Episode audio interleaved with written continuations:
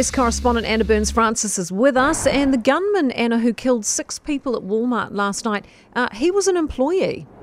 That's right, Kate, he was. Of course, this is the second mass shooting in just three days. This time, six people are dead, another four injured, and that gunman took his own life. Now, the shooting occurred very late last night at a Walmart in Virginia. As you said, the gunman was an employee of the store, and while police say they don't believe anyone else was involved, they still don't have a motive yet. Now, this shooting follows the one I just mentioned, the deaths of five people in Colorado after a gunman opened fire at a nightclub there.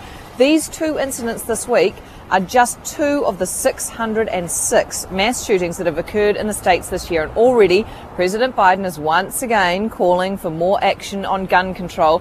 But also, it's the eve of Thanksgiving. You know, there'll be some families who will be sitting around the table with some empty seats this year.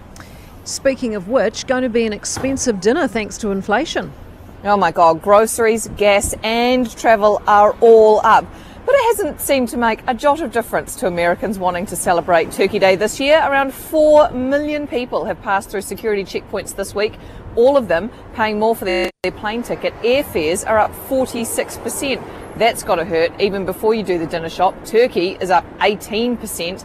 Many Americans are actually saying that is enough to make skip it this year. I would have thought the taste alone might have done that, but at least you can slather it in cranberry sauce. Cranberries are down 16%. Oh, well, that's that's one good thing. Hey, have a lovely Thanksgiving, Anna. We're thankful for you. Thanks for being with us, Anna Burns Francis, out of New York this morning.